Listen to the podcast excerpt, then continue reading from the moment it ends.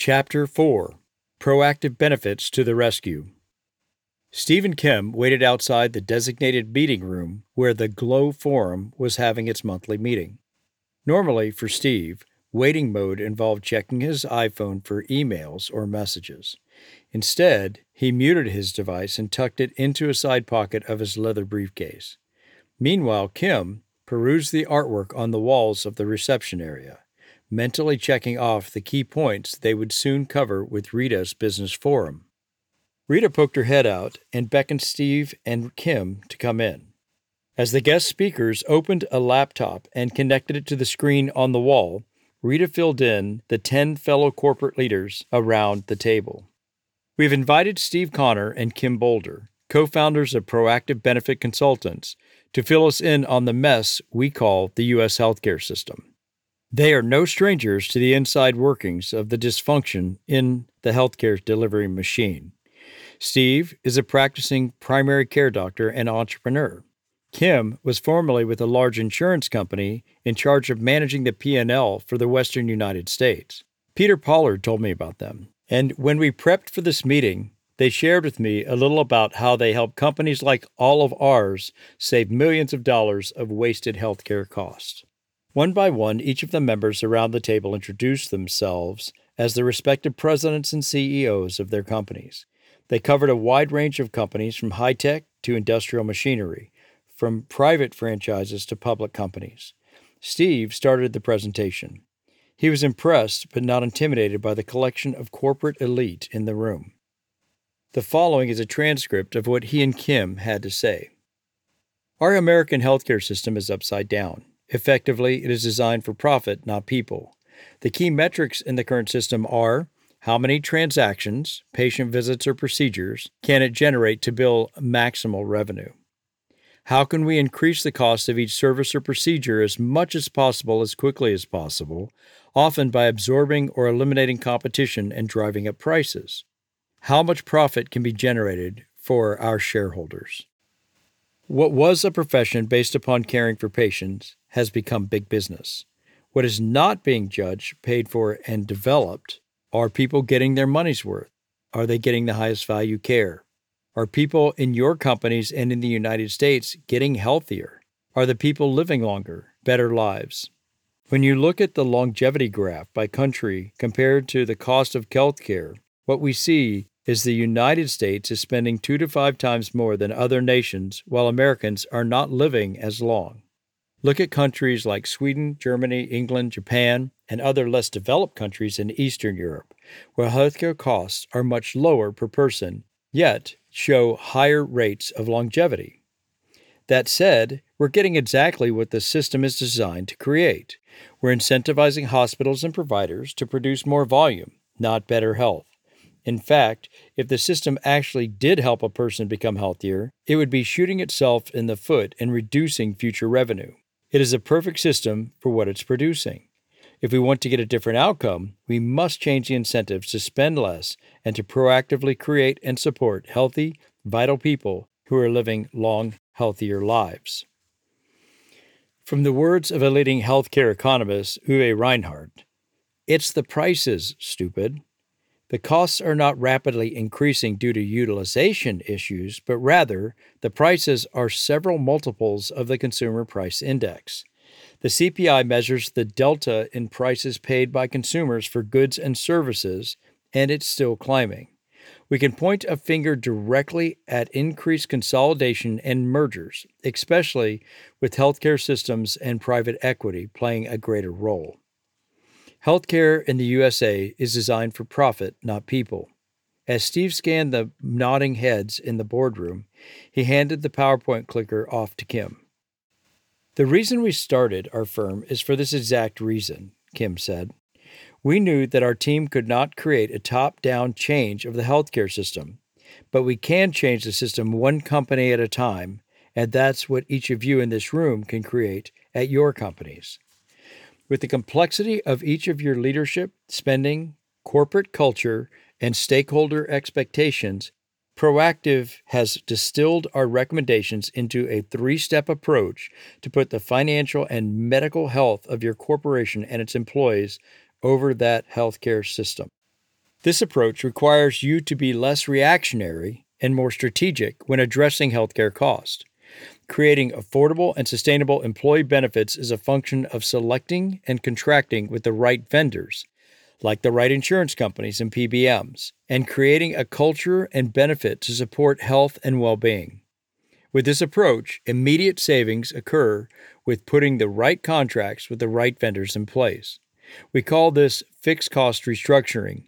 And then over a longer term, realizing savings by improving the health and well being of your employees and their families, which we call health risk reduction. Combining these strategies, you can save your company hundreds of thousands, if not millions, of dollars. Kim put up a chart on the boardroom screen. Steve went to the next slide in his presentation and explained what each leader was seeing. EE is an abbreviation for employee. PEPM is per employee per month. Here are the actual results in one of our client companies compared to the marketplace during the years shown. You can see the company grew from four years ago, 593 employees, to 846 employees today the gross per employee per month cost went down from 1200 per month to just under 930. The employee contributions went down as well. The line we want to direct your attention to is the fifth one down. Immediately in the first year, we were able to save our clients over 21%, and by the end of the contract, another 11%. Kim chimed in all this is at a time when healthcare costs were rising and continue to rise year over year.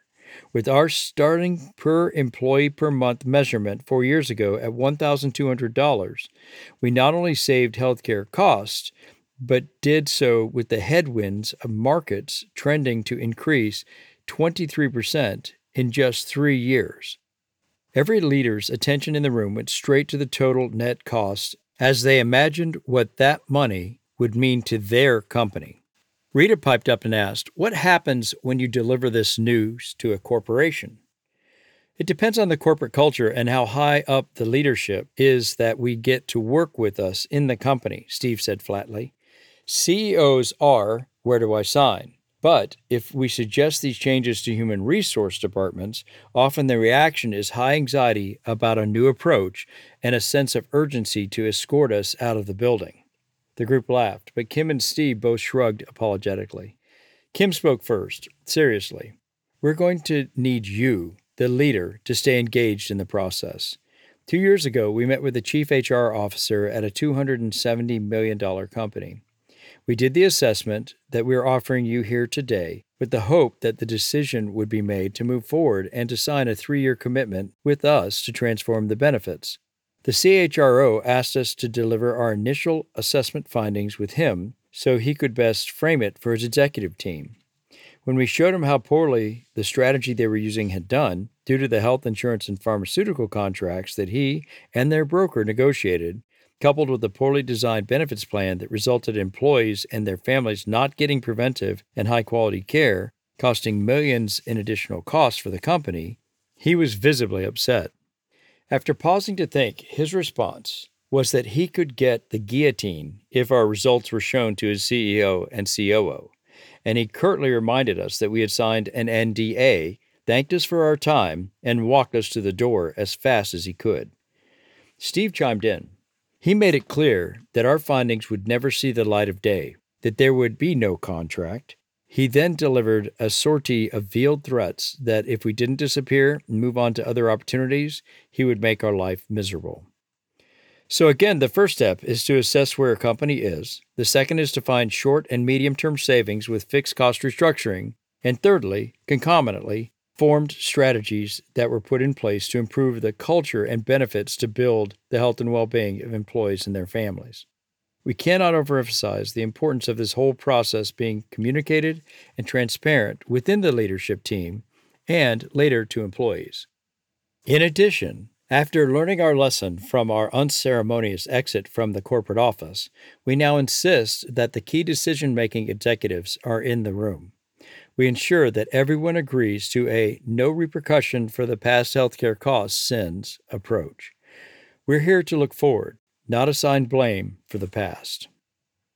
Steve continued I've given you a handout to see what we check off for our initial assessment to understand your current healthcare benefits. As you can see, the first topics on the assessment are focused on the agreements, terms, conditions, and structure of your current plans. When this assessment is complete, we can aggressively move into realizing significant savings in the next 12 months. We call this fixed cost restructuring. It incorporates a number of key strategies from creating aligned incentives with your broker consultants, which we hope to become, to cleaning up one sided, unacceptable clauses in your contracts, to changing vendors where needed. As this is implemented, significant revenue is freed up that we recommend you invest a portion of this money into the tools and resources needed for longer term, ongoing clinical strategies.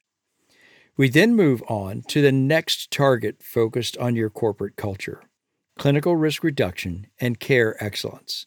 For this, we assess topics like primary care, employee advocacy and navigation, cancer care, metabolic syndrome reversal, diabetes, hypertension, and high cholesterol, proactive management, non surgical intervention for musculoskeletal conditions, bundled payments, and complex care and center of excellence programs.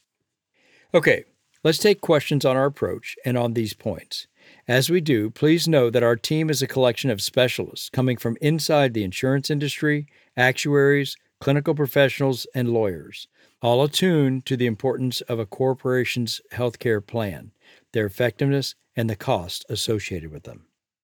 Kim concluded the formal presentation by saying, What you've heard today is a different way to think about your benefits, how to stop walking through the same door hoping it will lead you to a different outcome. We encourage you to walk through a different door, one that will transform them from a danger to the financial health of your company to a tool for recruitment, retainment, and continually improving culture of health and well being. There's no way to completely guarantee this will always be in a straight line. There will always be twists and turns to work through, but our commitment is to work with you and do everything we can to save money for you and to reinvest it in your company, to increase your profits, and to improve the health and well being of your company, your employees, their family members, and ultimately the communities in which you live.